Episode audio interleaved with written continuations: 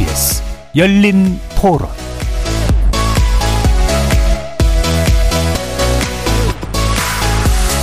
안녕하십니까. KBS 열린 토론 정준희입니다.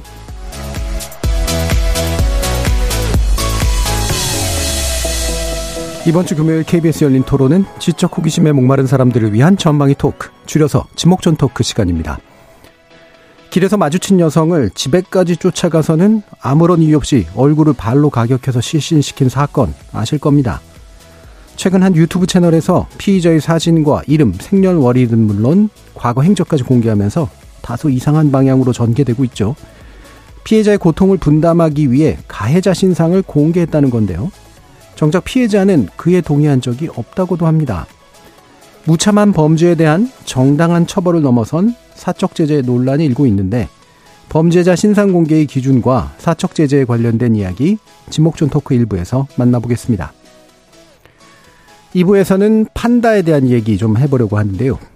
우리나라에서는 후바오라는 이름의 판다가 큰 관심과 사랑받고 있죠. 판다는 중국 민간 외교의 상징이라고 할 수 있는데 중국 정부의 철저한 관리와 통제로 또 분쟁의 원인이 되고 있기도 합니다. 판다를 통해 보는 동물 외교 2부에서 전방위 토크 진행해 보겠습니다. KBS 열린 토론 지금부터 시작합니다.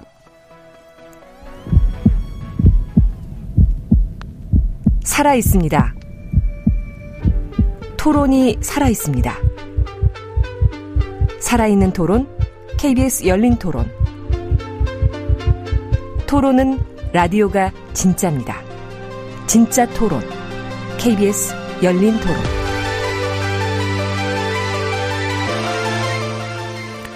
오늘 함께 해주시는 분들 소개하겠습니다. 나라를 걱정하는 물리학자 이종필 건국대 교수 나오셨습니다. 안녕하세요. 이종필입니다. 사람, 사랑, 공감의 소설가 서유미 작가 나오셨습니다. 안녕하세요. 서유미입니다.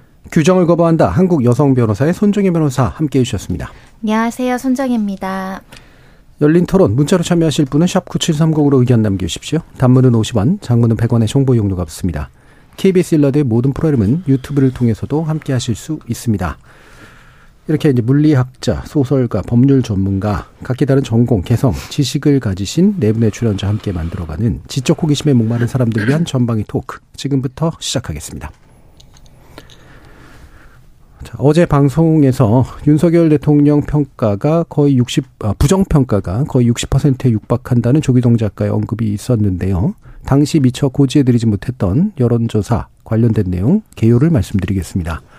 한국갤럽이 5월 30일부터 6월 1일까지 자체 조사한 결과 윤 대통령 직무에 대한 긍정평가가 35%, 부정평가가 57%였었고요.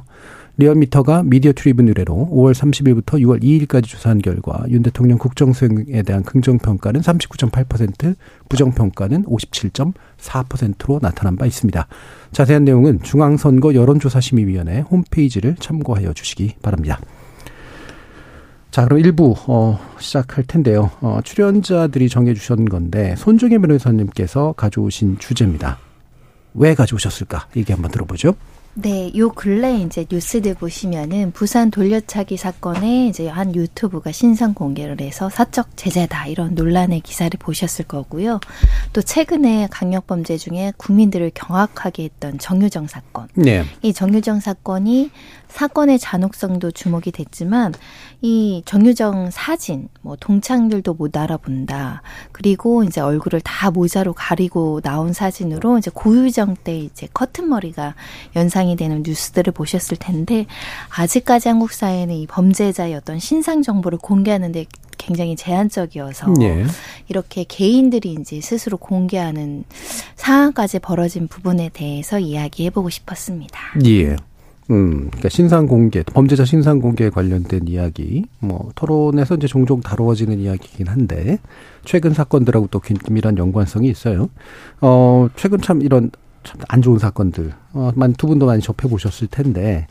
뭐 바로 이 신상 공개에 대한 입장 얘기해 주십시오 이렇게 얘기하기보다는 최근에 일련의 사건들 흐름 보면서 어떤 생각들이 드시는지 좀 얘기 먼저 좀 들어보고 싶어요. 먼저 어, 서 작가님 말씀 주실까요? 네, 저는 그 정유정 씨 사진이 포털 사이트에 이렇게 음. 올라 되게 많이 올라와 있는데 사실 뭔지를 모르고 내용을 안 본 상태에서 저는 그 여성이 죽었는 줄 알고 음.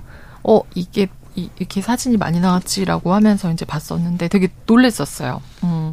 이 사건 때문에 또 이 이제 과외 앱 통해서 또래 여성을 이제 그 살해하게 된 것 때문에 지금 많은 대학생들이 그 과외 앱막 탈퇴하고 있고, 음, 뭐 이런 얘기도 하더라고요. 근데 생각해 보니까 최근에 흉악 범죄가 많이 늘어나서 그런지 어, 보니까 신상 공개됐던 피해자들이 꽤 많았던 느낌이에요. 많이 얼굴들을 봤었던 느낌이 있고, 그래서, 어, 보니까 2010년 4월부터 현재까지 경찰에 의해서 신상이 공개된 피해자 50명이라고 하거든요. 근데 다 기억하진 못하지만 되게 많은 얼굴들이 떠오르더라고요. 그래서 사실은 이제 이번 그 이슈를 저희 같이 나누면서 좀 그런 죄목도 그렇고 또 얼굴들도 보고 하면서 좀 고통스러웠던 것 같아요. 예, 전반적으로 좀 고통스러운 측면이 네. 더 강하셨군요. 예, 이정비 교수님. 저도 사실은 뭐 이렇게 사진들이 나오고 하는데 네. 어 무슨 사건인지 사실 잘 따라가기도 좀 네, 힘들고 네. 근데 제 내용을 들어보면은 좀 끔찍한 내용들도 있고 음. 어 이번에 지금 지금 문제가 된 그 돌려차기 사건 같은 예. 경우에는 계속 그 언론에서 반복해서 그 돌려 차는 장면들이 그렇죠. 이렇게 자꾸 나오는 게 아, 이게 과연 좋은 일인지 예. 예, 이게 어떤 공익적인 이익이 있는지라는 생각도 많이 들었어요. 굉장히 음. 제 생각에는 뭐 중간에 이렇게 뭐 잠깐 이제 화면 멈춤하고 그 다음에 뭐 이후 장면들 이렇게 계속 보여주는데 그게 뭐 공중파나 이런 데서 상당히 많은 다수의 언론에서 음. 그런 장면을 반복적으로 보여주는 것이 예. 이게 정말 무슨 공익을 위한 건지 아니면은 이게 뭔가 좀 자극적인 영상으로 시선을 끌려고 하는 건지 사실은 좀 분간이 되지 않았고 예. 우리가 이 사건을 통해서 알아야 될 정보가 어, 일반 국민이 알아야 될 정보가 지금 그 화면일까라는 생각이 많이 예, 들었어요. 음. 그러면 이제 다른 그냥 그 자세한 법률 체계를 잘 모르는 사람들은 그러면 이번에 뭐 그 저기 과외 앱 사건 음. 거기 이제 가해자로 지목된 사람은 이렇게 또 사진이 나오고 예. 또 무슨 뭐 얼마 전에 무슨 계곡 살인 사건이라든지 그런 굉장히 또 흉악한 이런 범죄들 관련된 그 가해자로 이제 지목된 음. 사람들은 이렇게 또 사진이 나오는데 돌려차기는 돌려차는 장면을 계속 보여주면서 왜 가해자로 분명히 돌려차는 영상이 나오는데 그 얼굴은 또 왜 가렸을까? 예. 음. 이런 게 이제 잘 이해가 안 되는 거죠. 음. 어. 그, 그 돌려차는 장면, 자극적인 장면은 보여주면서 왜 얼굴은 왜 가렸지? 그럼 아예 다 안 보여주든지. 아니면 비슷한, 그냥 우리가 보기에 저렇게 돌려차는, 해- 돌려차서 가해, 피해자가 기절할 정도면은 예. 사실 엄, 엄청나게 이거는 좀 그냥 상식적으로 봤을 때 좀 흉악범이다라는 생각이 좀 드는데. 예. 그러면 그 생명의 위협도 사실 좀 느꼈을 것 같고. 예. 어, 그럼 다른 다른 중한 범죄자들 이렇게 그 사진이 공개된 그런 사람들과 형평성이 맞는 건지 뭐 정확한 음. 어떤 뭐 기준에 이런 건 잘 모르겠습니다만 어, 어떤 기준이 적용이 됐을까 이런 것도 좀 궁금해지고 음. 그래서 좀 그 이번 그 사건에서 이제 가해자 신상을 공개한 유튜브와 관련된 논란도 많은데 거기에 대해서도 너무 이렇게 어.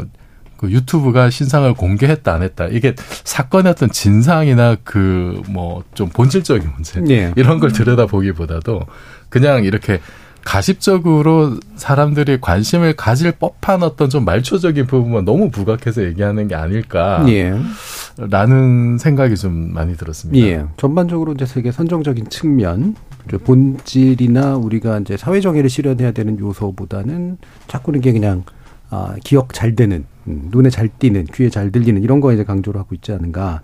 분간이 잘 안 간다는 이런 표현을 좀 쓰셨는데 사실 부산 요 사건 같은 경우에는 저는 참 되게 좀 주저되더라고요. 그러니까 특정 지역을 붙이는 것도 원래 그렇게 바람직한 일이 아니고 돌려차기라는 명칭 붙이는 것도 이게 아크로바틱한 면이 되게 강조되는 거라 사건의 본질에 좀 다가가지 못하는 면이 있는데 강하게 기억되다 보면 어쩔 수 없어지는 이제 그런 면들이 좀 있는 거죠. 굉장히 흉악한 사건인데 사실 본질은 이제 이- 그 이상의 이런 묻지마 범죄 이상의 어떤 굉장히 일들이 있었는데 제대로 처벌받지 못할 가능성이 생겨서 이제 아마 사람들이 막 정의감으로 뭔가를 하는 것 같긴 합니다.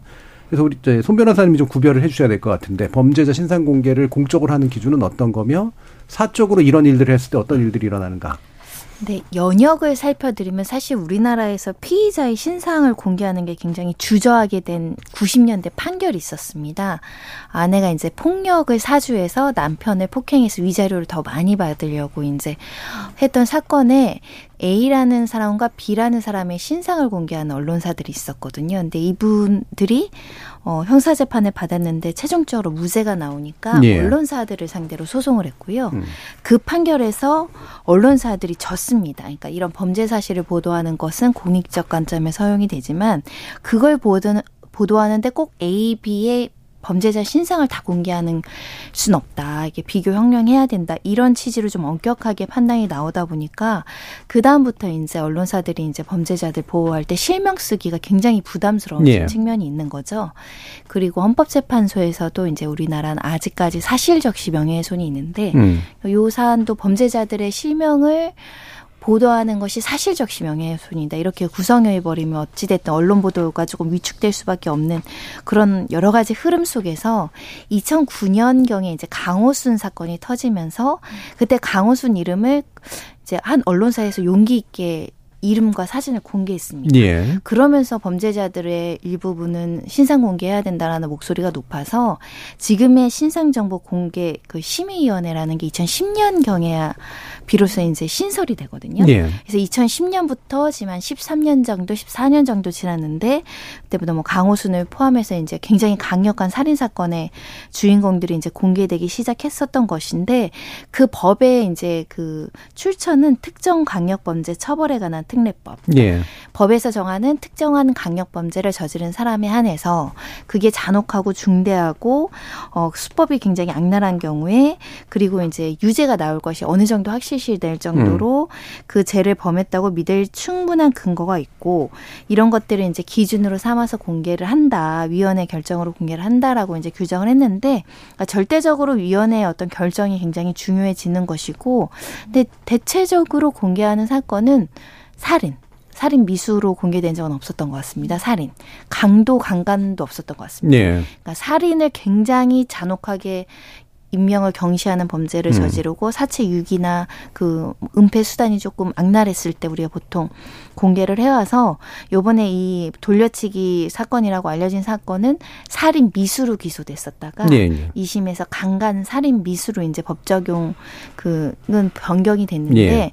아, 미수 사건에서는 제 기억에서는 음. 사- 선제적으로 이 공개 결정이 난 적이 없었던 것 같아요. 예. 우리나라는 아직까지 정말 누가 봐도 와 정말 이거는 정말 지독한 범죄자다 살인죄다 이런 경우에 한해서만 그 공개되고 있는 실정입니다. 예. 그 2010년 4월 15일에 이제 개- 이 개정 법률이 시행됐다고 하는데 50명이 경찰에 의해서 신상 공개됐고요.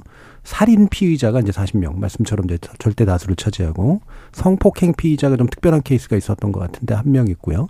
아동 성착취물 제작 및 유포 피의자가 이제 9명이 있는. 그래서 이 범죄의 심각성이 이제 주로 어, 신상이 공개 여부를 결정하는데 어, 상당히 영향을 미치는 것 같고 그래서 이제 강력한 범죄 중에 사람들에게 경고할 필요가 있다라고 느끼는 거라든가. 말씀처럼 이제 유죄에 대한 어떤 상당한 확증이 이미 이제 확보돼 있는 경우. 판, 판결은 아직 안 나왔다고 하더라도 이걸 기준으로 삼는 것 같아요. 근데 이제 그 나머지 경우는 결국에는 이제 유무죄를 확정되기 전에 뭔가를 하려는 건 좀 그렇다와 함께 이 범죄에 대해서 처벌을 받게 하는 것과 신상을 구체적으로 알려가지고 그 이상의 이제 어떤 명예형을 받게 하는 것은 어, 두 번째 케이스는 좀 너무 심한 거 아니냐. 요런 이제 그 법적인 그 입장이 있는 거잖아요, 그러면. 음. 그러니까 응보적 효과가 어느 정도 이제 신상 공개를 요구하시는 분들이 이제 근거하는 부분도 있고 두 번째로는 이제 범죄자의 신상을 알려서 추가 피해를 막거나 예. 또 이제 범행을 저지르는 사람들에게 어떤 억제적 효과 또는 이렇게 잘못을 하면 대중들에게 공개될 수 있다라는 범죄 예방적 효과를 거두기 위한 것이다. 음. 그리고 이제 사실은 어, 국민의 알 권리 차원에서 이렇게 심각한 걸 누가 저질렀고 어떻게 저질렀고에 대한 어떤 국, 어, 알 권리 차원에서 이게 공개되어야 된다는 목소리가 큰 것이고요. 다만 이제 우리나라는 과거에 이제 사법적인 역사 중에 정치적인 이유나 약간의 오판 가능성으로 네, 실제 네. 범인이 아닌데 범인으로 몰렸거나 정치적인 목적으로 무고하게 재판을 받았던 사람들이 있어서 이 범죄자의 인권을 보호하는 측면으로 형사 절차가 좀 발달된 음. 측면이 있거든요. 무고한 사람을 보호하기 위해서. 근데 요즘에는 이제 피해자 인권을 굉장히 중시하는 시대가 도래했고 왜 범죄자의 인권을 그렇게 강하게 보호해서 피해자의 피해 회복을 늦추느냐. 예. 이 돌려차기 사건의 피해자와 피해자 유튜버 같이 아마 이거를 올리라고 했었고 신상 공개를 요청했던 것으로 보이거든요. 그래서 그런 부분들에 대한 어떤 균형 감각을 맞춰야 된다. 범죄자들이 정보도 공적인 이익으로 공개돼야 된다. 이런 목소리가 높아지는 것이고요. 좀 찬반 여론이 있습니다. 왜냐하면 신상 공개를 하면 오히려 범죄자들이 어뭐 그더 잔혹해진다는 거죠. 네, 예, 예. 어차피 공개가 되고 나는 이제 개선을 받거나 사회로부터 용서받기 어려운 수준에 다다라서 세 사람 어떻게 보면 어, 이미 공개된 마당이니 더 끔찍한 쪽으로 가게 된다라는 음. 주장이 있고 이쪽으로는 그렇게 되지 않기 위해서 뭔가 좀 억제적 효과가 있다. 예. 이렇게 이제 두 가지가 충돌하고 있는 상황이죠. 예. 그래서 이게 이제 뭐 법적으로 어떤 법리로 어떤 가치관으로 이런 판단을 해야 되느냐를 세세하게 논의하기는 좀 어려울 것 같고 좀 더 상식적인 수준에서 봐주시면 좋을 것 같아요. 어, 이게 이제 지금 두 가지 사건이었었잖아요. 이제 부산에서 일어났던 이 사건과 그다음에 어, 이 과외비나 요 문제로 나타났었던 이 끔찍한 살해 사건 같은 경우에 두 가지 차원인데 경찰이 이 정보를 공개하기로 한 거는 필요했던 것 같다 또는 아니다. 게다가 이제 개인들이 이제 이거를 공개하려고 하는 것은 또 맞는 것 같다 그렇지 않다. 이게 법한네 가지 정도의 답안이 나오는 건데 뭘 찍어 주실까요, 이종필 교수님? 아, 이게 참 어려운 게 음. 일단은 그 신상공개위원회에서 정한 기준도 이제 예, 뭐 들어보니까 이게 뭐 딱 떨어지는 그런 기준도 아니고 예, 아주 일관된 건 아닌 것 네, 같아요. 음. 이제 과학하는 사람들이 이런 거 되게 싫어하거든요. 기준이 애매하니까 예.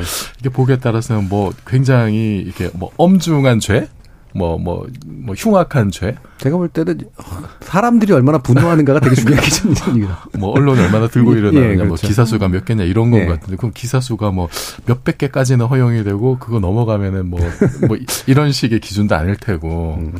어 참 애매한 것 같아. 애매한데 그런데 어쨌든 우리가 음 지금 있는 법질서는 지켜야 되니까 어쨌든 지금 그 제도 안에서 제도를 개선해 나가면서 좀 더 기준을 하나씩 좀 세밀화해 나가는 과정을 거쳐야지 그 제도를 완전히 모른 척하고 이렇게 뭐, 뭐 개인이 이제 그거를 무력화하는 방식으로 음. 하는 거는 일단은 좀 문제는 있는 것 같아요. 예, 문제는 있는 것 같은데 그런데 우리가 또 세상 살다 보면은 왜 이렇게 먹고 살기 힘들어서 가게 가서 이렇게 물건 훔친 장발장 사건 같은 거. 예, 그럼 분명히 실정법 위반이지만은 우리가 전후 사정을 또 이제 생각을 해보면 또 경찰이 그 절도범을 잡으러 갔다가 오히려 이렇게 도와주는 경우도 있잖아요.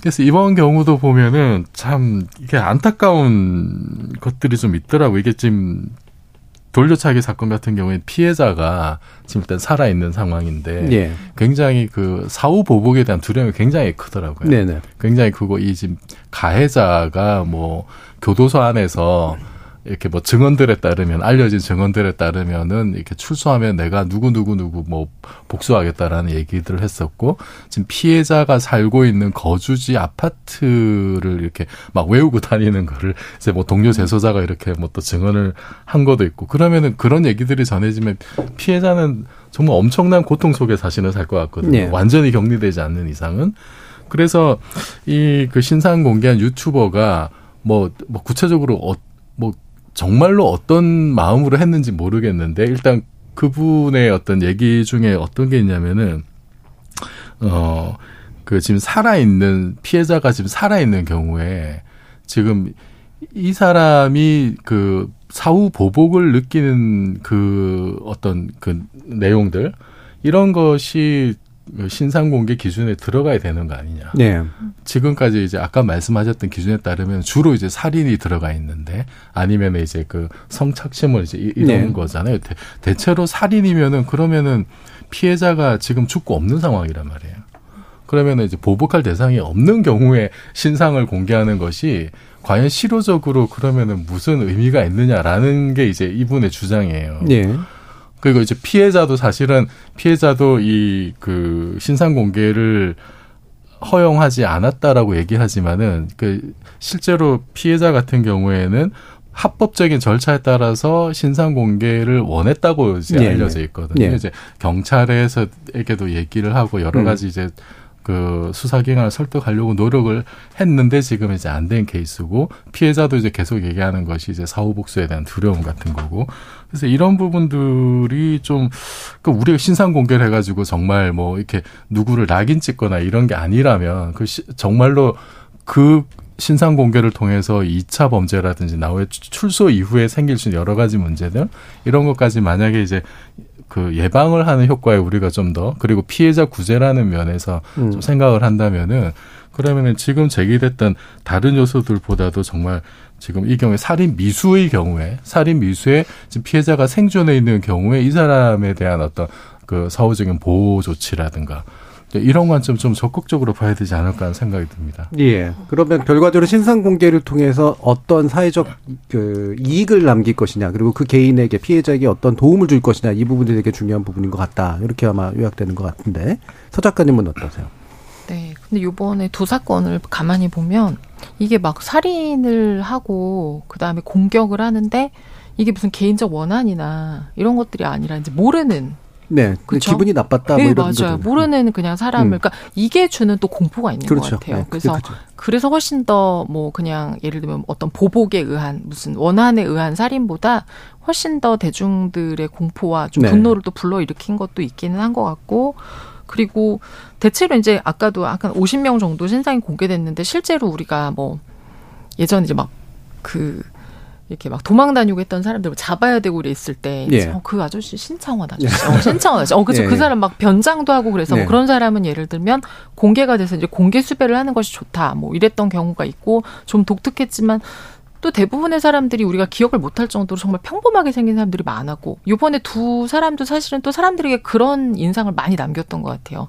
특히 이 23세 이제 정유정 씨 같은 경우 어떻게 저런 얼굴로 뭐 친구들의 증언에 의하면 뭐 가, 간식을 나와서 못 먹고 커튼 뒤에 숨어서 네. 먹었다라고 할 정도로 그러니까 그게 주는 공포 누가 우리에게서 내가 귀가할 때 나의 뒤를 따라와서 나를 죽이려 할지 모른다 누가 내가 일을 하러 갔을 때 나를 어떻게 할지 모른다라는 게 아마도 사람들에게 이 보복 어, 이 보복 범죄 방지에 대한 거가 그 사람만을 위한 게 아니라 자신들을 위한 것 때문에 아마 훨씬 더 이렇게 많은 예, 예. 그런 좀 그 공개해라라고 하는 걸 아마 만들었던 것 같은데 지금 그러니까 계속 어 이런 신상 공개에 대한 요구 같은 것들이 이제 범죄자의 인권을 우리나라가 너무 많이 보호하는 게 아니냐. 예.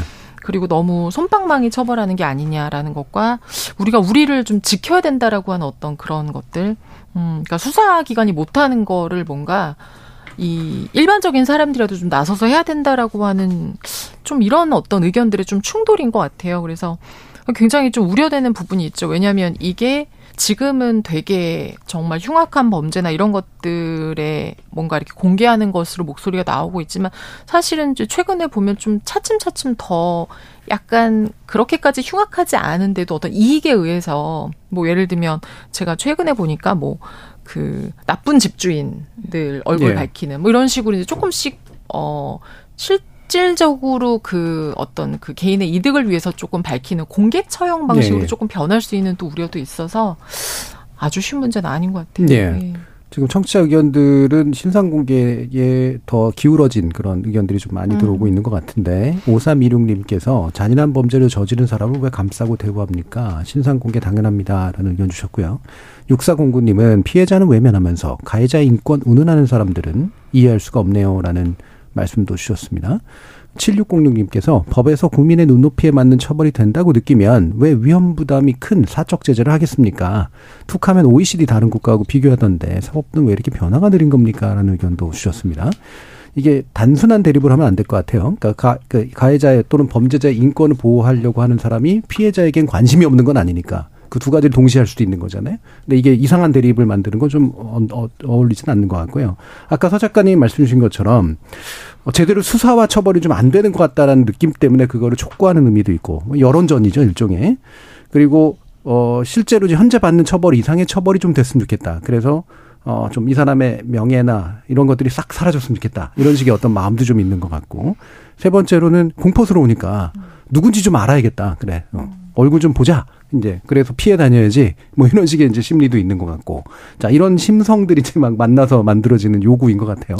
저는 조금 더 우리나라의 신상 정보 공개 제도가 조금 네. 더 확대될 필요가 있다고 봐요. 네. 미국이든 유럽 유럽이든 가까운 나라인 일본이든 사실 우리나라 언론에서 언론이랑 똑같은 문제가 생겼을 때 일본은 이미 사진 다 오픈하고 실명 나왔을 때도 우리나라는 여전히 모자이크랑 비실명으로 처리되는 경우가 굉장히 많은데 사실은 유무죄가 다투는 사건과 이제 경범죄를 제외하고 국민적인 어떤 관심사가 있고 정말 강력한 범죄 같은 경우는 우리가 양형 기준을 따질 때도 사회적 비난 가능성이 높다 그러거든요. 예, 예. 비난을 하려면 누군지는 알아야 되잖아요. 그러니까 사실은 명예 감정 을 침해하고 돌이킬 수 없는 어떤 낙인을 찍는 반작용은 있지만 그로 인해서 우리 사회가 어떤 범죄율을 떨어뜨린다거나 또 이 범죄인에 대해서 어떤 일정 부분은 수치심을 줌으로 인해서 본인의 행동을 반성하게 하는 효과는 분명히 있을 수 있다고 보는데 네. 이게 좀 공개되는 범위가 좀 너무 제한적이에요. 사실 미국 같은 경우는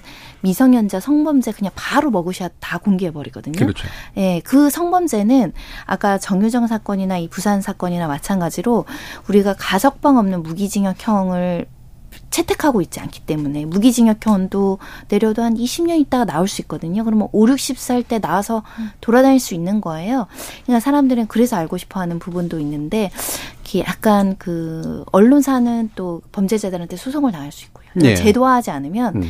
이 저- 경찰이 소송을 당하거나 검찰이 소송을 당하거나 언론사가 소송을 당하거든요. 음. 그러니까 이거를 법률적으로 어느 정도 지금 신상정보공개위원회에서 결정하는 거 이외에 어느 정도 범죄에서 어느 정도 선에서는 조금 더 폭넓게 공개를 하더라도 언론 보도의 자유가 보장되는 쪽으로 가지 않으면 사실 공개할 때마다 왜 공개했어라고 이제 어, 책임을 묻는 일이 발생할 여지가 네. 있거든요. 조금 더 신속하게 공개되는 피- 필요가 있다. 항상 언론에서 먼저 막 끌어야 회의가 열려서 공개되는 것.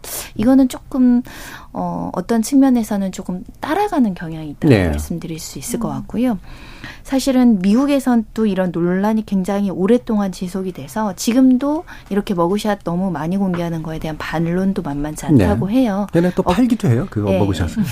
네, 억제적 효과가 네. 별로 없다라는 측면인데 그 음. 부분을 연구 용역을 하든 국민적인 여론이나 토론을 통해서든 지금의 신상 공개는 너무나 제한적이고 좀 느리다라고 말씀드릴 수 있을 것 같아요. 예. 음. 그러면 이 부분 어떤지 한번 여쭙고 싶은데 실제로는 이런 사람들의 마음이 끌어오르는 것 중에 하나가 이제 뭔가 하여튼 제대로 처벌이 안 이루어지고 제대로 수사가 안 이루어져서 우리가 막 끝까지 관심 가져주지 않으면 경찰도 제대로 안 할 것 같고 검찰도 제대로 안 할 것 같고 사법부도 긴장 안 할 것 같아. 라는 마음이 있는 것 같은데 실제로 이렇게 여론이 끓고 언론이 막 반응하면 이 수사, 기소, 재판 단계에 영향이 있습니까? 이 사건이 대표적으로 네. 언론의 집중도가 이 양형을 높이는데 영향을 끼치는 언론이 네. 관심을 갖지 않든 아- 안 하든 사건의 중대성을 인지하고 수사를 열심히 하고 재판을 심도 있게 해야 되는데 1심에서는 살인 미수로만 기소가 됐어요. 그렇죠. 그런데 언론에서 피해자 측에서 유튜브 측에서 계속적으로 성범죄 정황이 있다. 그래, 네. 다시 수사해라. 그러니까 항소심에서 강간 살인 음, 미수로 변경이 그랬죠. 되고 1심에 12년이 나온 걸 검찰에서 지금 35년을 구형했거든요. 아무도 관심 갖지 않았다면 알 권리 차원에서 보도조차 되지 않았다면 예. 이 사건은 그냥 살인 미수죄만 정해지고 12년형이 오히려 항소심에서 감형됐을 수도 있죠. 예. 그러니까 사실은 언론의 어떤 관심이나 국민들의 알 권리가 어떤 면에서는 선순환 구조적으로 사건의 진실을 파헤치는 동력이 되기도 하는데 사실 근본적으로는 수가 사- 수사 기관에서 초동 수사부터 잘했으면. 되는 예. 문제죠. 예. 그래서 국민들이 그런 그 우려를 하는 것도 같고 저도 실무적으로 기자분들이 한번 취재를 해주면 이게 수사기관에서의 그 긴장하죠. 태도가 음. 달라집니다. 네. 예, 압수수색도 평상시 같으면 압수수색 한번 해주세요. 그래도 아 그게 얼마나 어려운 건데요가 되는데 이 주요 언론사 두 곳만 들어와도 압수수색 영장 그냥 칩니다. 예. 그러니까 사실은 우리나라가 그래서는 안 되는데 음. 언론에 관심이 있는 사건들은 공개가 되고 언론에 관심이 없으면 피해자들의 목소리가 전혀 보도되지 않는 이것도 사실은 좀 안타깝죠. 예.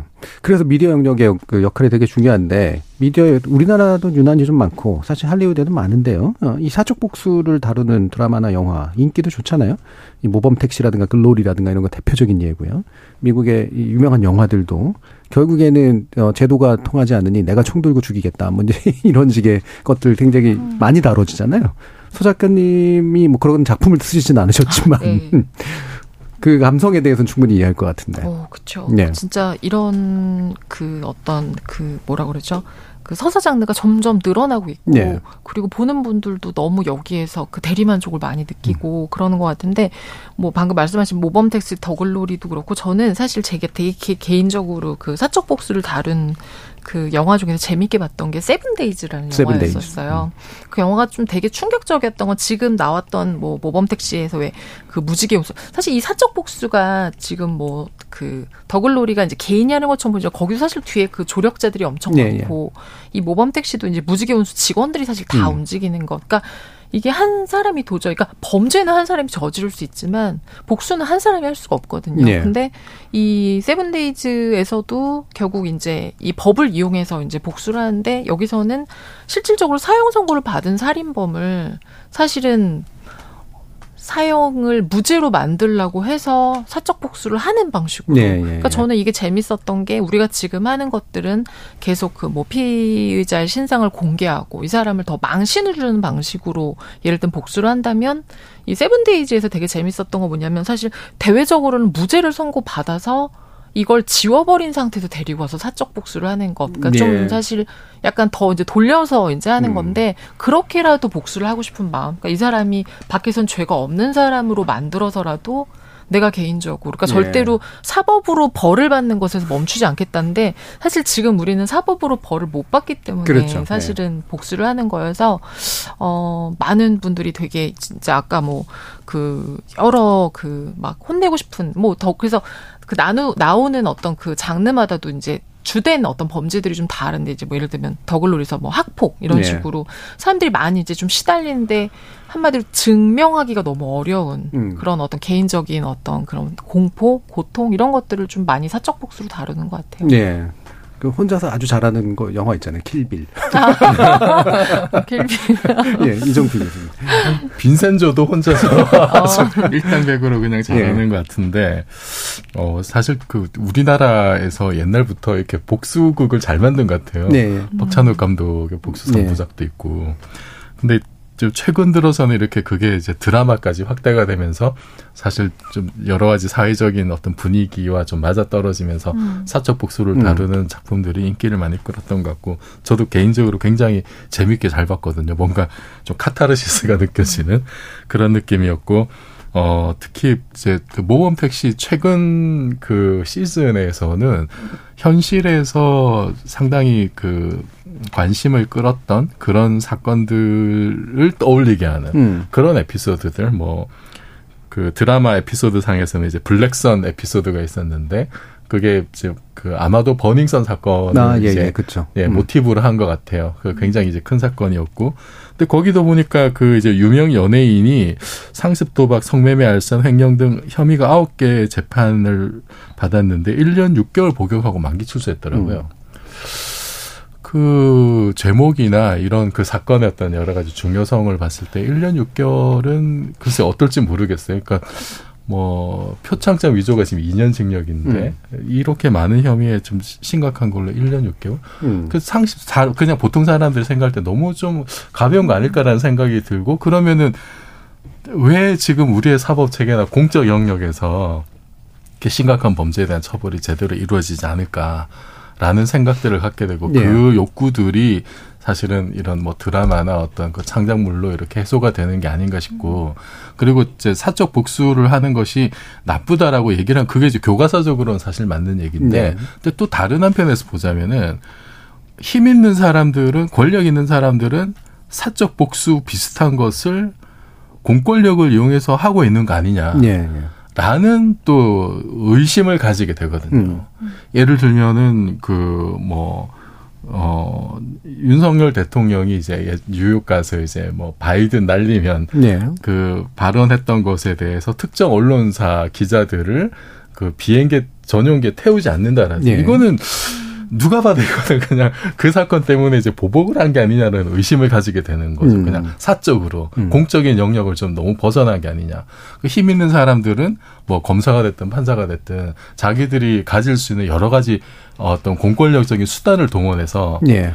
그거를 공익에 쓰는 경우도 당연히 있겠지, 있겠지만 좀 나쁜 사람들은 자기의 어떤 사적 이익 내지 사적 복수 내지는 어떤 기분 나쁨을 해소하는 그런 수단으로 많이 써오고 있는 거 아니야라는 생각이 의심이 음. 의심이 드니까 그러면 저 사람들 저렇게 하는데 왜 우리라고 못하게 하느냐라는 어떤 반발 심리도 좀 있는 예. 것 같고 음. 그것이 드라마로 좀 해소가 되는 것 같고 앞으로도 좀 이런 장르를 우리나라가 역사적으로 워낙 많이 만들어 와서 음.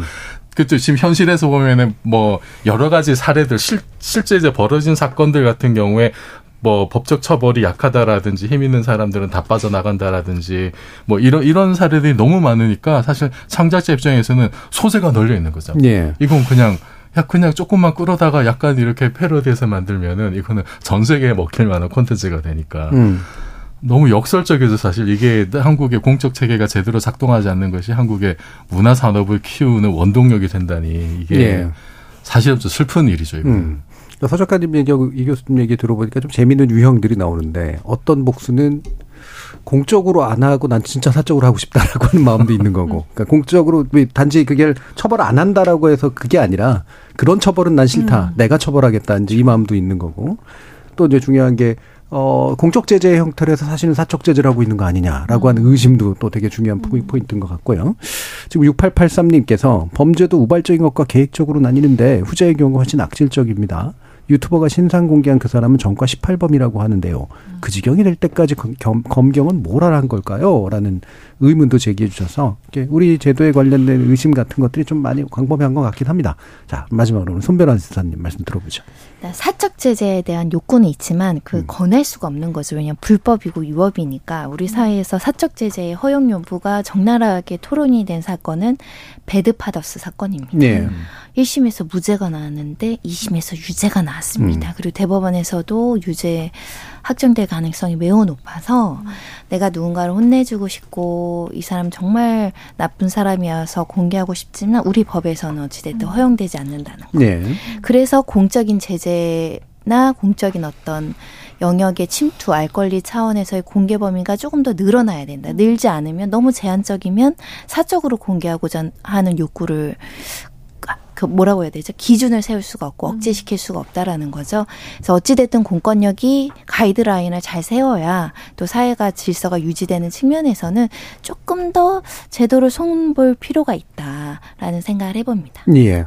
사실 뭐 사적 제재가 법으로 금지한 철학적 이유가 있는 거죠. 예. 그러니까 왜냐하면 법치주의인데 음. 사실은 음. 내가 생각하는 나쁜 사람과 법이 생각하는 나쁜 사람과 객관적인 제3자가 바라보는 나쁜 사람의 기준이 달라서 어느 기준은 마련해야 되잖아요. 예. 그게 이제 국가가 해야 될 일이라고 생각합니다. 음. 사실 이제 근대 국가가 무력을 독점했기 때문에 나오는 현상의 일이기도 하고 또 한 가지는 이제 로미오 줄리엣 케이스처럼 이 한 번 복수가 시작되면 이제 막을 수가 없죠. 이제 계속 왔다 갔다 하다 보니까. 그래서 그거를 이제 국가가 좀 정지시키겠다. 이제 이런 식의 의도도 좀 있었던 것 같은데요. 어, 사촉 제재 문제와 함께 사실 우리나라 신상 공개에 관련된 제도가 좀 약간 무책임하고 자의적인 측면들이 분명히 있는 것 같다. 그래서 사람들의 마음을 좀 잘 받아들여서 어떻게 합리적으로 해결할지를 좀 더 고민했으면 좋겠습니다. 이상으로 어 1부는 마칠까 하는데요. 여러분은 지금 KBS 열린 토론과 함께하고 계십니다. 토론은 치열해도 판단은 냉정하게. 복잡한 세상을 바꾸는 첫 걸음은 의외로 단순할지도 모릅니다. 평일 저녁 7시 20분. 당신을 바꾸는 질문. KBS 열린 토론 정준희입니다. 지적 호기심에 목마른 사람들을 위한 전방위 토크 소설가 서유미 작가 손정희 변호사 그리고 이정필 교수 세 분과 함께 하고 있는데요. 제작진이 정해주신 2부는 이 동물 외교인데 예, 그중에서 이제 판다를 통한 외교고요. 사실은 푸바오라고 하는 굉장히 인기를 끌고 있는 이 귀여운 판다가 이제 어, 일종의 미끼였던 것 같습니다. 관심들이 상당히 많이 있으시잖아요, 지금. 어, 그래서 SNS에서 이제 이, 판다가 나오는데 판다가 워낙 또 귀엽게 생기기도 했지만 하는 짓도 되게 예쁜 판다잖아요. 근데 이 친구가 어 한국에 계속 있을 수 없을지도 모른다라고 하는 게 또 이제 대중들이 가지고 있는 공포심인데 어 제가 판다 얘기하니까 서 작가님 얼굴에 그냥 엄마 미소가 지금 흐릅니다. 네, 많이 좋아하시는 것 같아요. 아 그건 아닌데 아, 저 동물 좀 무서워해가지고 아, 귀여운데 네. 무서워요. 음. 크기도 하고 근데 사람들이 왜 이렇게 이 푸바오를 그러니까 우리나라에 물론 판다가 없고 귀하고 음. 그렇기도 하지만 어, 제가 잘 아는 판다는 쿵푸 팬더밖에 없는데. 걔는 안 귀여워요. 걔는, 걔는 귀엽진 않, 그래도 귀여워요. 예. 귀여운데, 판다 왜 이렇게 좋아할까 생각을 해보니까, 판다는 진짜 아무것도 안 하잖아요. 물론 동물이 다 아무것도 안 하지만, 음. 유난히 아무것도 안 해요.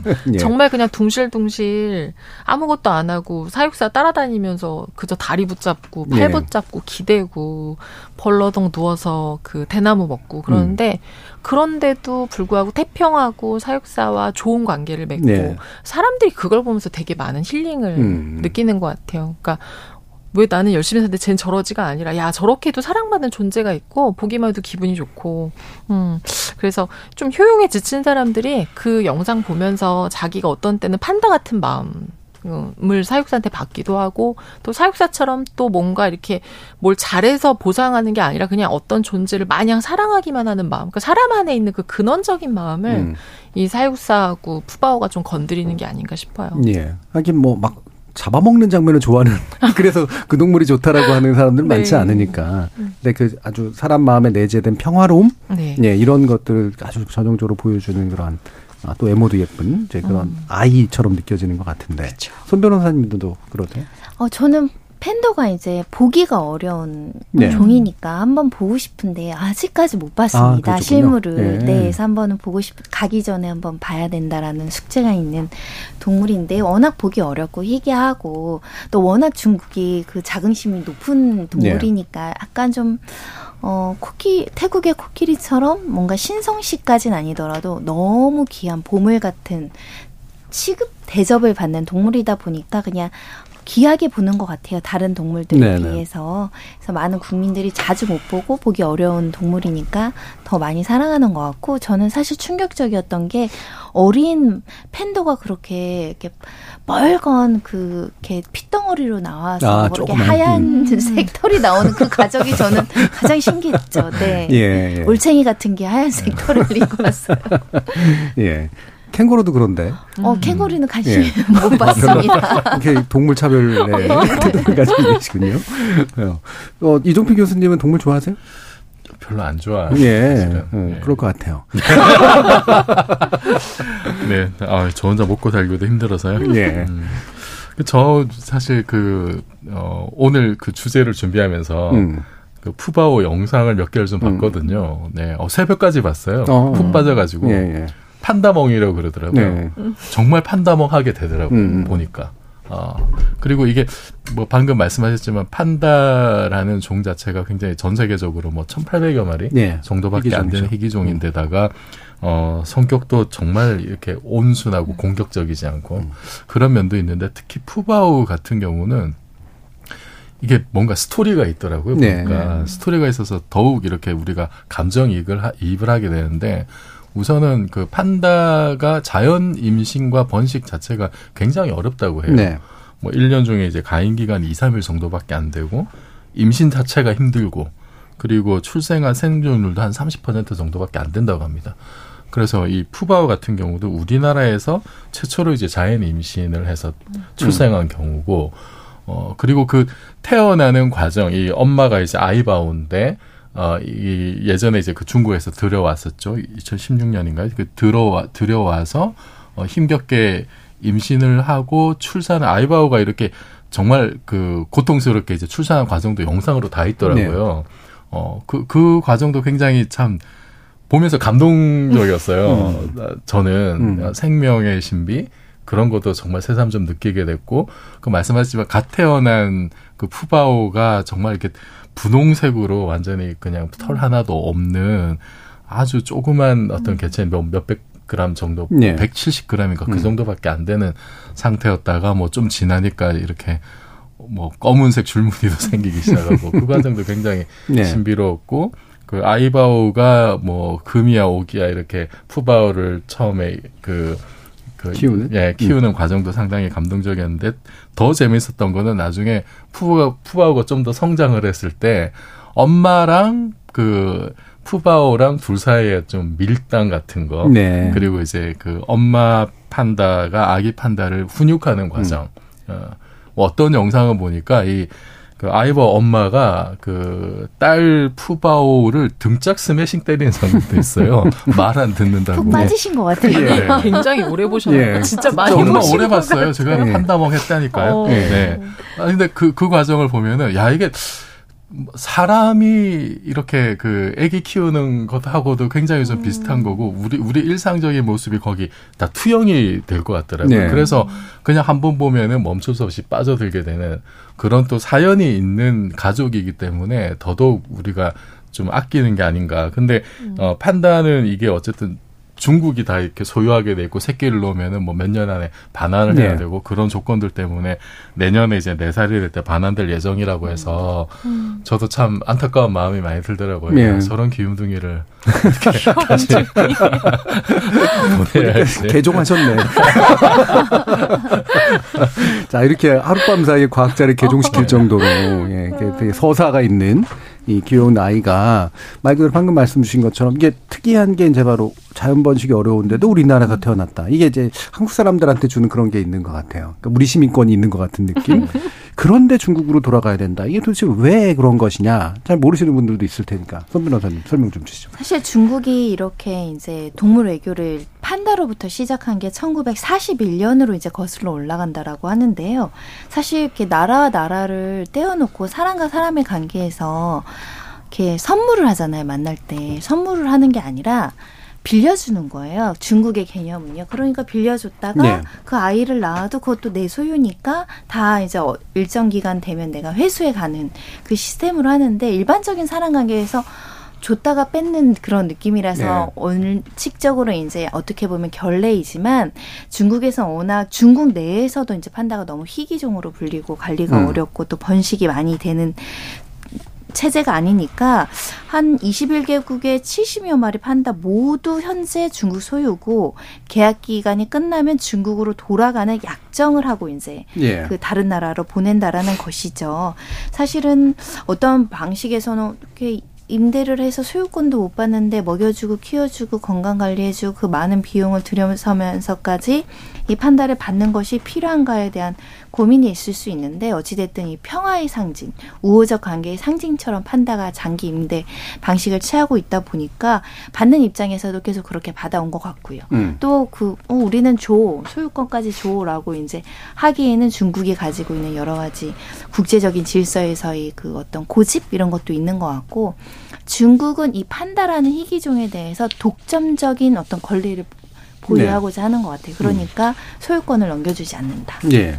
그러니까 이게 참 이제 저도 이 얘기를 예전에 알았을 때는 참 중국이 어떤 면에서 보면은 지나칠 정도로 판다를 이용한다 이런 생각도 좀 있었는데 또 배경을 자세히 보니까 이 워싱턴 협약에 의해서 희귀종이기 때문에 이제 아예 그냥 주거나 소유권을 이전시키거나 팔거나 이럴 수가 없는 그러니까 결과적으로 임대 형식을 취할 수밖에 없고 어, 그래서 일정한 계약 기간을 통해서 되고 또 이제 실제로 이제 그 멸종 위기종이니까 또 관리를 해야 되는 측면도 좀 있고 뭐 이런 요소들도 작동을 하고 있는 것 같더라고요.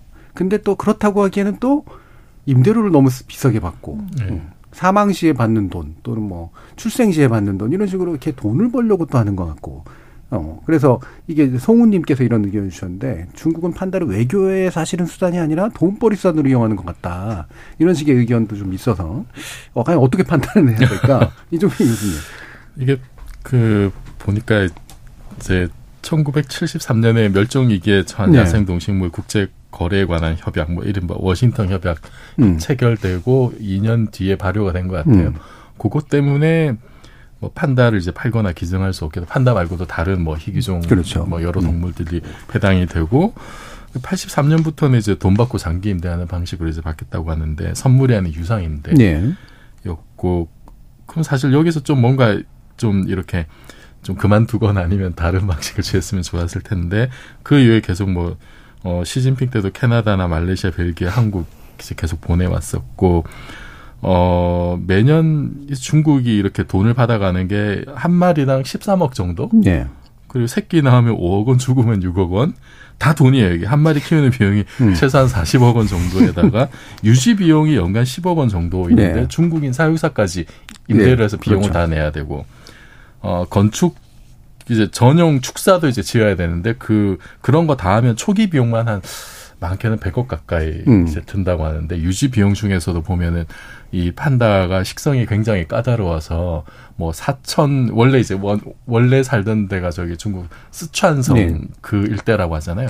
이제 그 동네에 있는 뭐 대나무만 이렇게 또 공수를 음. 해와야 된다라든지 식성도 까다로워서 네. 관리도 힘들고 그런데 뭐 이게 다 합치면 굉장히 이제 뭐뭐뭐 많게는 몇백억까지 올라갈 수는 있는데 근데 그게 이제 중국이랑 국가 단위에서 보면은 그 돈 벌자고 이제 사실 뭐 그렇죠. 그게 네. 또 돈벌이라고 하게 네, 되는 네, 또. 돈벌이라고 하기에는 뭐 그렇게 큰 액수는 아닌 것 같고 음. 다만 어 예를 들어서 이제 판다를 어디 이렇게 뭐 우리나라 같으면 저기 그 놀이공원에 딸린 어떤 예.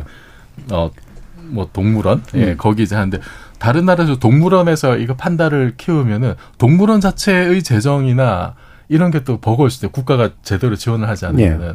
그리고 코로나 겪으면서 이뭐 동물원이라든지 이런 데 관람객들이 급감하고 그러면 수익이 악화되고 그래서 아 돈 없으니까 못 하겠다.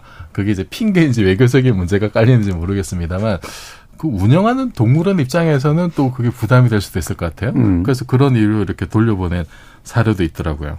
예. 지금 다랑 아리버님께서 어, 판다가 신선한 대나무를 먹어야 해서 기르는데 돈이 많이 들긴 하나 본데 너무 귀엽더라고요. 푸멍합니다. 하는 말씀 주셨고 심기영님이 좋은 제안을 해주셨는데 우리도 진돗개 돈 받고 인기합시다. 예, 희귀종이 아니라 가능할지는 잘 모르겠습니다. 그리고 8455님이 해를 끼치지 않은 동물 특히 예쁘고 귀엽고 너무너무 귀하죠라는 말씀도 주셨는데 지금 푸바오 케이스 같은 경우에는 어 이게 중국인 사육사를 원래 이제 그 당연하게 고용하도록 돼 있는 거잖아요, 의무적으로. 어, 그래서 막 음모론 하시는 분들은 판다가 간첩이다, 뭐. 사육사가 간첩이다, 중국 간첩이다, 뭐. 이런 식의 얘기도 퍼뜨리는데, 우리나라에는 또 우리나라 사육사 분이 굉장히 잘, 네. 네. 어, 가, 그 이렇게 키워, 어, 그 보살피는 모습 같은 게 되게 화제였잖아요. 서 작가님도 그 보셨어요? 그 사육사님? 네, 푸바오 할아버지. 근데 막 사육사님이 너무 푸근하게 생기신 분이 네. 푸근하게 하시면 좀 어, 그런가 보다 근데 너무 사실 사육사님인데 그 뭐라 그러죠? 뭐 경찰 같이 생겼어요. 약간. 어. 되게 강인하고 예, 좀 예, 이렇게 예. 엄숙하게 생기신 분이어서 엄격한 인상이어서 원래 이분이 사파리 담당하셨었는데 1994년에도 우리나라에 판다 그 밍밍하고 리리가 왔었대요. 근데 그때도 그 강철원 사육사님이 맡아서 키우다가 음. IMF 때문에 이제 보냈었는데 이분이 얼마나 잘 그 키웠냐면 2016년에 실제로 중국에 다시 판다 그 번식할 때 갔어서 리리를 만났는데 리리 이름을 부르니까 왔다는 거예요. 중국 사육사들이 너무 놀랬대요. 음. 굉장히 감동받았다고 이분도 음. 되게 아 나를 잊지 않았구나 싶어서 판다가 정말 지능이 좋구나 이런 생각을 하셨다고 하더라고요. 음. 그래서 요번에도 와서 아마 푸바오를 너무 잘 키우고 음 그랬던 것 같아요. 그래서 예. 이분은 이제 사람들은 이렇게 너무 못 보내 막 K 판다라고 얘는 여기서 태어났으니까 K 판다잖아 그렇죠. 막 이렇게 네. 하면서 중국도 막 우리 안 받아도 된다. 쟤는 줘야 되는 거 아니야? 뭐 이런 얘기를 또 그 이제 영상 보고 뭐 많이 한다. 그런데 어 이분은 사람 생각에는 지금 나랑 같이 있는 게 좋고 나 따라다니고 하는 게 좋지만 사실 이제 이 푸바오가 이제 48개월이 되면 성 성숙이 시작이 네. 되고 그러면 어 인간도 마땅한 때가 돼서 친구들 부모 떠나서 친구 만나고 또 음. 뭐뭐 애인도 생기고 하는 것이 좋은 것처럼 짝을 따라서 가는 게 좋다. 근데 네. 중국으로 가게 되는 경우가 많지만 사실 다른 나라로 갈 가능성도 있다고 해요. 음. 그래서 판다 원래 독립적이어서 엄마랑도 잘 떨어졌고 자기랑도 아마 잘 떨어질 거고 음. 자기가 슬프지 판다는 아마 가면 잘할 거다 예. 그렇게 하셔서 아 이분 진짜 이렇게 뭐라 그러죠 사육사로서 정말 동물 입장에서 생각을 하시는 분이구나 예, 싶어요. 어, 강시인 분들이 동물하고 굉장히 저도 사실 그 생각을 했는데 네. 예, 도, 이렇게 동물의 마음을 어쩜 이렇게 저렇게 읽지 뭐 이렇게 음. 얘기할 정도로. 근데 이게 되게 인상적인 말씀이 이제 그런 거예요. 우리가 보통은 귀여운 동물을 보면 부모 마음으로 보다 보니까 내품 안에만 있어야지 좋을 것 음. 같은데 알고 보면은 그 친구들은 사실은 말 그대로 독립하고 음.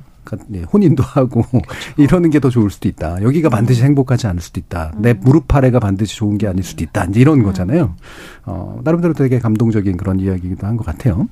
아, 과연 이거 이 상황을 우리는 어떻게 받아들여야 될까 앞으로. 어, 그리고 아까 이제 그 이종필 교수님도 말씀 주셨지만 사실은 이제 아, 이 방식이 유지될까 가능한 방식인가 사실 그런 생각도 좀 있기도 하고요. 예, 손 변호사님. 사실은 가는 게 그 아이한테 좋은지 남는 게 그 아이한테 좋은지는 아무도 알 수 없는 네. 것 같아요. 오히려 음. 익숙한 환경에서 아는 공간과 아는 사람들과 같이 있고 싶을 수 있는데 게- 인간들이 만들어 놓은 국가 간의 계약이 음. 끝났다고 보내야 되는 거니까 사실은 그 부분이 우리 국민으로서는 좀 아쉬운 면도 있지 않을까 생각이 들고요.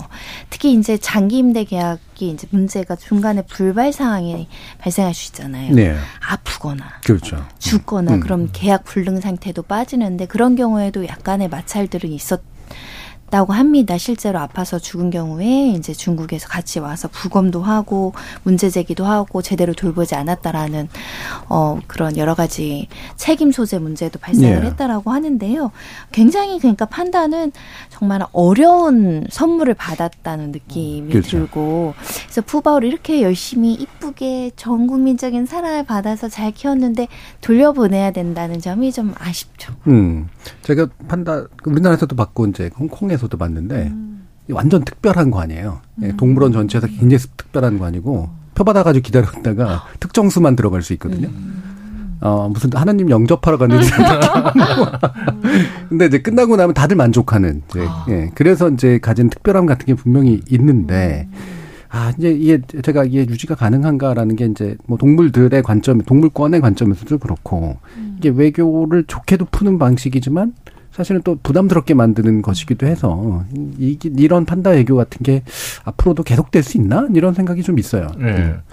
그 실제로 이제 판다가 여러 나라에 이렇게 지금 가 있는데 지금 미국하고 중국이 패권 다툼 중이라 네네. 사이가 상당히 안 좋고 미국의 그 멤피스 동물원에 있는 그 어, 22세 암컷 야야가 지금 이제 올 4월 말에 반환됐다 그래요. 근데 이 친구 같은 경우에는 어 2019년부터 굉장히 좀 모습이 수척한 모습에 음. 뭐 털도 고르지 못하고 그런 것 때문에 중국에서 아니 너네가 지금 우리 판다를 학대한 거 아니야? 이제 이런 의혹까지 제기가 음. 됐었고 그 같이 갔던 수컷이 어 지난 2월달에 심장병으로 돌연사하기도 했다고 아, 합니다. 예. 어 그래서 이것 때문에 중국에서 대미 관계가 또 상당히 좀 악화되고 여론이 안 좋아졌고 야야를 빨리 조기 반환 받아야 된다 이런 뭐 음. 청원에 뭐 수십만 명이 서, 뭐 서명하기도 했고 어 그래서 이게 지금 판다를 둘러싸고 이것이 어 외교 문제로 또 이제 비화되는 경우까지 있다 그래요. 그게 뭐 뭐가 우선 뭐가 먼저고 원인과 결과가 뭔지는 뭐 따져봐야 될 문제이겠습니다만 어 이게 사실 처음에 주고받을 때는 뭐 서로 좋은 의미로 이렇게 했을 텐데 애꿎은 동물을 놓고 뭐 외교 문제까지 가는 거는 그거는 예. 참 인간이 할 짓이 좀 아닌 것 같다는 생각이 음. 들고요. 그리고 어 참 우리 푸바오 같은 경우도 참 그래요. 이제 뭐 욕심 같아서는 예. 이렇게 어, 딴 데서 이렇게 저기 수컷 데려다가 예, 이렇게 예. 짝짓기 하고 여기서 좀 이렇게 계속 번식시키고 이러면 좋을 것 같긴 한데 예. 근데 원래 이제 그 판다가 살던 지역들이 또 이제 있는 거고 네. 개가 즐겨 먹는 음식이나 대나무 이게 사실 또 우리나라에 자라는 것도 아니라 그러고 음. 그 판다가 이제 원래 먹던 것만 그렇게 먹는데요. 편식이 네. 워낙 심하고 그래서 음. 자 그런 거 생각하면은 참 또 이제 사실 푸바는 원래 살던 데도 아니죠 거기는 음. 그 외가죠 외가 네. 한 번도 본 적 없는 외가 본가로 이제 돌아가야 되는 예. 아 그게 좀 이성적으로 생각하면 맞는 것 같긴 한데 음. 또좀 감성적으로 생각하면 참 안타깝고 예. 예 그렇긴 합니다. 근데 네. 앞으로는 좀, 음, 이렇게 굳이 뭐 서식 환경이 다른 그런 동물을 이렇게 인간의 어떤 욕심, 음. 어떤 이해관계, 이런 것 때문에 그런 걸 위해서 이렇게 동물의 어떤 자연스러운 환경을 거스르는 형태로 네. 뭐 외교가 진행되는 그 수단으로 활용한 거잖아요. 그거는 좀, 좀 지양하는 게 좋지 않을까. 그렇죠. 네. 예, 그런 생각이 드네요. 이게 근본적으로 굉장한 희귀 동물이라 생기는 아주 굉장한 제약이 있는 것 같아요. 네. 차라리 이제 한 번 보내서 그 안에서 현지화시킬 수 있을 정도의 음. 어떤 주변에 짝도 있고 이제 이러면 그나마 괜찮은데 음. 뭐 중국 입장에 데려오지 않으면 뭔가 음. 그 서식도 되게 좀 어려워지는 음. 측면도 있고 그러니까 애초에 그냥 시작을 안 했으면 또 외로 더 좋지 네. 않았을까라는 생각도 좀 있어요. 그러니까 예를 들어서 우리나라가 뭐, 뭐 북한에서 무슨 뭐 풍산개를 보냈다라든지 아니면 예전에 중국에서 판다 보내기 이전에 보니까 그 장점인 주석이 그 한중 수교 기념해서 2년 뒤에 그 저기 시베리아 호랑이를 보냈더라고요. 두 마리. 네네네. 근데 그건 이제 우리 백두산 호랑이인 음, 거잖아요. 그렇죠. 그게. 음. 그 우리나라에는 지금 없는 동물이니까 음. 동- 원래 살았는데 음. 지금 뭐 거의 멸종 남한에는 거의 멸종된 걸로 이제 알고 음. 있는데 그런 거는 뭐 종 다양성 확보라든지 이런 거로 좀 의미가 있을 것 같아요. 네. 이후에 저기 보니까 후진타오 때도 그 저기 호랑이 그렇게 들어왔었고 2010년에는 푸틴이 한너 수교 20주년 기념으로 또 그 호랑이 두 마리를 이제 보낸 적도 있고 그런 이제 그 상대 나라가 처한 여러 가지 생물학적 음. 어떤 뭐 특성 뭐 생태적 어떤 여러 가지 문제들을 함께 고려해서 어, 서로에게 이렇게 도움이 되는 방식의 뭐 동물 음. 기증이라든지 이거는 그건 좀 괜찮을 것 같긴 합니다. 예, 그러니까 단순한 선물이기보다는 네. 그러니까 생태적 관점에서 봤을 때 상대국과의 어떤 정말 좀 더 깊이 있는 그런 그, 그, 그 왜- 근린 외교랄까 이런 것들을 할 수 있는 방법을 고민해 보자. 동물 애교 문제에 대해서 그럼 서, 서 작가님 의견도 한번 여쭤볼까요? 네. 음. 근데 동물 애교가 이제 예전에 많았는데 확실히 이제는 좀 효력이 없는 것 같긴 예. 하고 이게 또 지금 방금 이종필 교수님 말씀하신 것처럼 그 나라에서 되게 잘 살 수 있거나 그 나라 사람들이 바라는 동물을 주는 게 아니라 그냥 우리 자기네 나라가 귀한 거예요. 그, 우리는 너무 좋으니까 실제로 그 뉴질랜드가 국조로 아끼는 키위 예, 예. 그 미국에 보냈는데 미국의 마이애미 동물원에서 그 키위와의 만남했는데 막 쓰다듬고 근데 그 음. 영상이 나서 난리가 났다. 음. 만지면 안 된다. 스트레스 받는다. 뭐 돌려보내라. 그래서 아 이게 되게 그 그러니까 이런 거죠. 선물을 주는데 막 이거는 막 뭐 할 때 쓰는 거고 막 이렇게 하면 좋은 건데 가져와서 그 집에 그거 만약에 그 좋은 그릇인데 그냥 네. 그냥 밥을 먹을 수 사실 있거든요. 그렇죠. 근데 이제 밥그릇은 뭐 크게 상관이 없지만 이제 생명이 있으니까 좀 문제가 음. 되는데 이렇게 살펴보니까 옛날에는 되게 많더라고요. 특히 더, 예. 더. 왜냐하면 옛날에는 워낙에 뭐 돈이 오가는 게 아니라 진짜 말 그대로 조공을 바치거나 이럴 때 많은 물품들이 오가니까 그 안에 네. 동물이 되게 많이 껴 있었는데 우리나라가 받았던 것들 중에서 특히 그 일본한테도 많이 받고 있는데 그 고려 때도 거란한테 낙타 50피를 받아요. 네. 근데 거란에 대해서 빈정이 상해서 나- 네, 이 낙타 굶어 50을 죽였죠. 굶어 죽이고 예. 그다음에 막 조선 때는 그렇게 일본한테 많이 받는데 음. 일본이 그 코끼리를 1413년에 코끼리를 우리나라에 네. 보냈는데 이제 그 코끼리가 오자마자 공조파 순서를 지낸 그, 그 벼슬아치 이유를 이제 음. 밟아 죽여요. 네. 그래서 난리가 났어서 음. 어 얘를 이제 두는데 그 마을에서는 또 너무 많이 먹으니까 음. 뭐 너무 많이 먹어서 막 그 상소가 막 사람들은 굶어 죽는데 네. 코끼리가 너무 많이 먹어요. 그래서 얘를 막 유배를 보내고 음. 유배 보내니까 또 거기서 안 먹어요. 그래서 또 보내 거기서 또 많이 먹어요. 그래서 뭐 안 되겠다. 우리 도에서만 많이 먹으니까 충청도 경상도 이렇게 순번을 정하자. 그래서 음. 얘를 막 계속 돌려. 보내는데 이게 사람도 모르는 데에서 낯선 이게 낯선 공간에서 살기도 바쁜데 많이 먹는다고 여기 보내 저기 음. 보내 동물이 사실 굉장히 스트레스를 많이 받았을 텐데 그 후로도 일본은 그렇게 뭐 공작새도 보내고 뭘 많이 보내요. 근데 뭐 뭔가 신기하기도 하고 네. 했지만 이게 그 생명의 입장에서 받는 입장은 굉장히 부담도스럽고 잘 키우기도 어렵고 사실 동물 이제 복지 차원에서는 아마 현대에는 앞으로 이런 동물 음. 외교가 더 이상은 안 하게 되지 않을까라는 생각이 좀 들어요. 예. 네. 그러니까 동물원이라는 게 딱 마침 그 시점에 문명의 산물이잖아요. 예. 그래서 또 동물도 교환되고 외교되고 이제 이렇게 됐는데 어, 화이트 엘레펀트라 그러죠.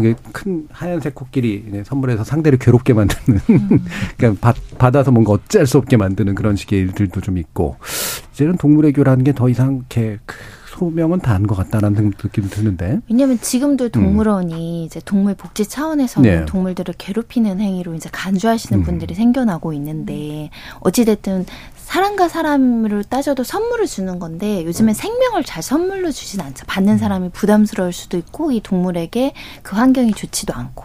그래서 별로 이제 동물 외교적 효과도 없을 뿐만 아니라 동물의 관점에서는 내가 수단화되는 거니까. 그리고 받는 사람 입장에서도 판다 죽으면 6억 원을 배상을 해줘야 되고 사육사가 그 어떤 그 징계를 받아야 되는 그런 곤란함들이 있으니까 이제는 좀 줄어들지 않을까 생각이 들고 판단은 조금 그와는 다르게 이제 희귀하니까 좀 네. 약간 특별 이렇게 어 전시 개념으로 이렇게 왔다 갔다 한다는 개념은 있지만 그 이에 우리나라 풍토에 맞지 않는 어, 희귀종들이 들어왔을 때그 적응하기도 어렵고 우리가 보통 그런 희귀종들은 생태 교란종이라고 또 분류해서 문제 삼기도 하잖아요. 그래서 음. 동물권을 생각하면 거래나 외교적 수단으로 수단화할 필요는 없다. 그리고 네. 요즘은 뭐 세계 간 이동이나 거리나 이런 것들이 너무 잘 되니까 보고 싶은 건 또 그 현지 가서 볼 수 있지 않을까 생각을 하고요.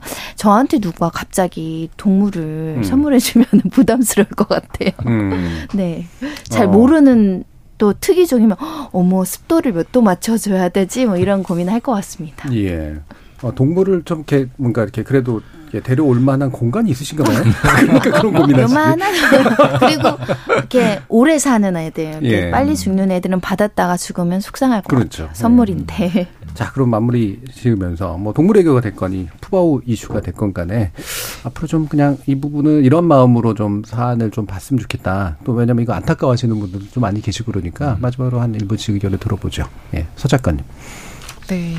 이게 푸바오가 간다고 하니까 갑자기 음. 동물원에 막 관람하는 분들이 늘고 하는 걸 보면 참 사람들은 참 따뜻한 것 같아요. 음, 저는 기본이. 그냥 영상만 봐도 어 그냥 귀엽네, 아, 감 좀 아쉽다. 근데 그걸 가서 매일 가는 분들도 있대요. 나는 푸바오가 동물원에서 갈 때까지 매일 가서 영상을 찍겠다. 그래서 음. 일일 뭐일 영상 하는 분들도 있어서 아, 사람들은 정말 뭔가에 사랑을 쏟기를 원하는구나. 그래서 앞에 우리 다루었던 흉악범죄와 다르게 음. 그, 그 미디어 영향도 있지만 저는 그 생각을 하는 거예요. 그게 많이 나오면 인간이 점점 악해지나? 음. 우리는 점점 범죄가 늘어나나? 하지만 어. 음. 그러나 또 어떤 면에서 사람은 또 계속 뭔가를 사랑하기를 원하는구나. 예, 예. 인간이 이상하다라는 생각이 사람 사랑 공감의 두설자 서유미 작가의 말씀이었고요. 이정필 교수님.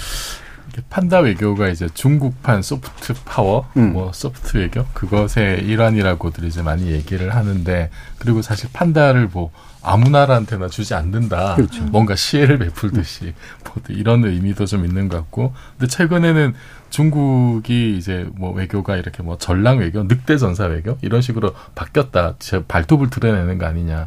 그게 판다 하고 이미지도 사실 안 맞는데 음. 그런 것을 가리기 위한, 위한 수단으로 판다 외교를 쓰는 거 아니냐 이런 음. 얘기도 있더라고요. 어, 그 사실은 이게 좀, 어, 좀, 어, 뭐, 어떤 의도였던 간에 좀 정근대적인 방식이다라는 음. 생각이 좀 많이 들고, 어, 근데 그런 정근대적인 유물이 어떻게 보면 지금 우리나라에 이렇게 또 남아있는 건데 그것이 많은 사람들에게 또 기쁨과 사랑을 주는 음. 거고, 아, 이, 이, 좀 쉽게 끊어내지는 또 쉽지 않을 것 같아요, 음. 정서적으로. 그렇죠. 음, 일단은 그래도 어, 지금 돌아가야 되는 거는 또 여러 가지 면에서 이제 그렇게 정해진 일이니까, 어, 그때까지 좀 우리가 또 많은 사랑으로 이뻐해줬으면 좋겠습니다. 예. 음. 손정혜 변호사님. 한편으로는 중국이 이렇게 전 세계적으로 사랑받는 동물인 팬더를 보유하고 있어서 좀 부러운 면도 좀 있고요. 네. 우리나라에서는 우리나라를 대표하는 동물이 무엇인가 생각해 보기도 하는데 우리 것, 우리 동물도 좀 관심을 많이 가져야겠다는 생각도 많이 해봤고요. 있는 동안 푸바오가 건강하게 있을 때 한번 보고 싶다는 소망도 있는데 예. 일단 이 동물이라는 것을 요즘에는 이제 생명으로 다루기 시작해서 이제 음. 생명에 대한 부분을 좀 경시하는 방식의 선물 문화, 뭐 외교 문화 이런 것들은 좀 지양돼야 될 것 같습니다. 예. 어, 수입산 수입 동물 그냥 했다가 그냥 풀어놓고 이런 경우 되게 많다 그래요. 유기하는 음. 경우들도 훨씬 많고 데리고 있는 동물들을 잘 키우는 게 더 중요한 일이 아닌가 싶은데 음. 동물 한류 제안을 해주셔서 나중에 손정희 변호사님도 그 내용 가지고 얘기를 해볼 수 있지 않을까 싶네요. 안규환님께서 동물원 자체가 동물학대라는 말도 나오는데 굳이 판다를 전시한다는 거 이 부분이 걸리네요라는 말씀 주셨고 심경영님이 선물 받은 동물을 잘 키우는 거 자체가 되게 힘든 일이죠라는 의견도 주셨습니다. KBS 열린 토론 지적 호기심에 목마른 사람들을 위한 전방위 토크. 오늘은 범죄자 신상 공개 문제 그리고 동물에게에 관해서 어, 전방위 토크 진행해 봤습니다. 오늘 함께 해주신 손정혜 변호사, 이종필 교수, 소유미 작가 세 분 모두 수고하셨습니다. 감사합니다. 감사합니다. 범죄자 신상 공개가 됐건 동물을 외교에 활용하는 일이 됐건 모든 일이 그렇듯 장단점이 있고 빛과 그늘이 있을 겁니다. 그래서 그보다 저는 그 배후에 흐르는 어떤 자신감이나 정의감, 즉 내가 아닌 존재의 운명, 또 그 누군가의 사회적인 삶을 내가 결정할 수 있고 또 해야 한다는 마음이 도대체 어떤 배경에서 나오는 것일까 궁금해집니다. 지금까지 KBS 열린 토론 정준이었습니다.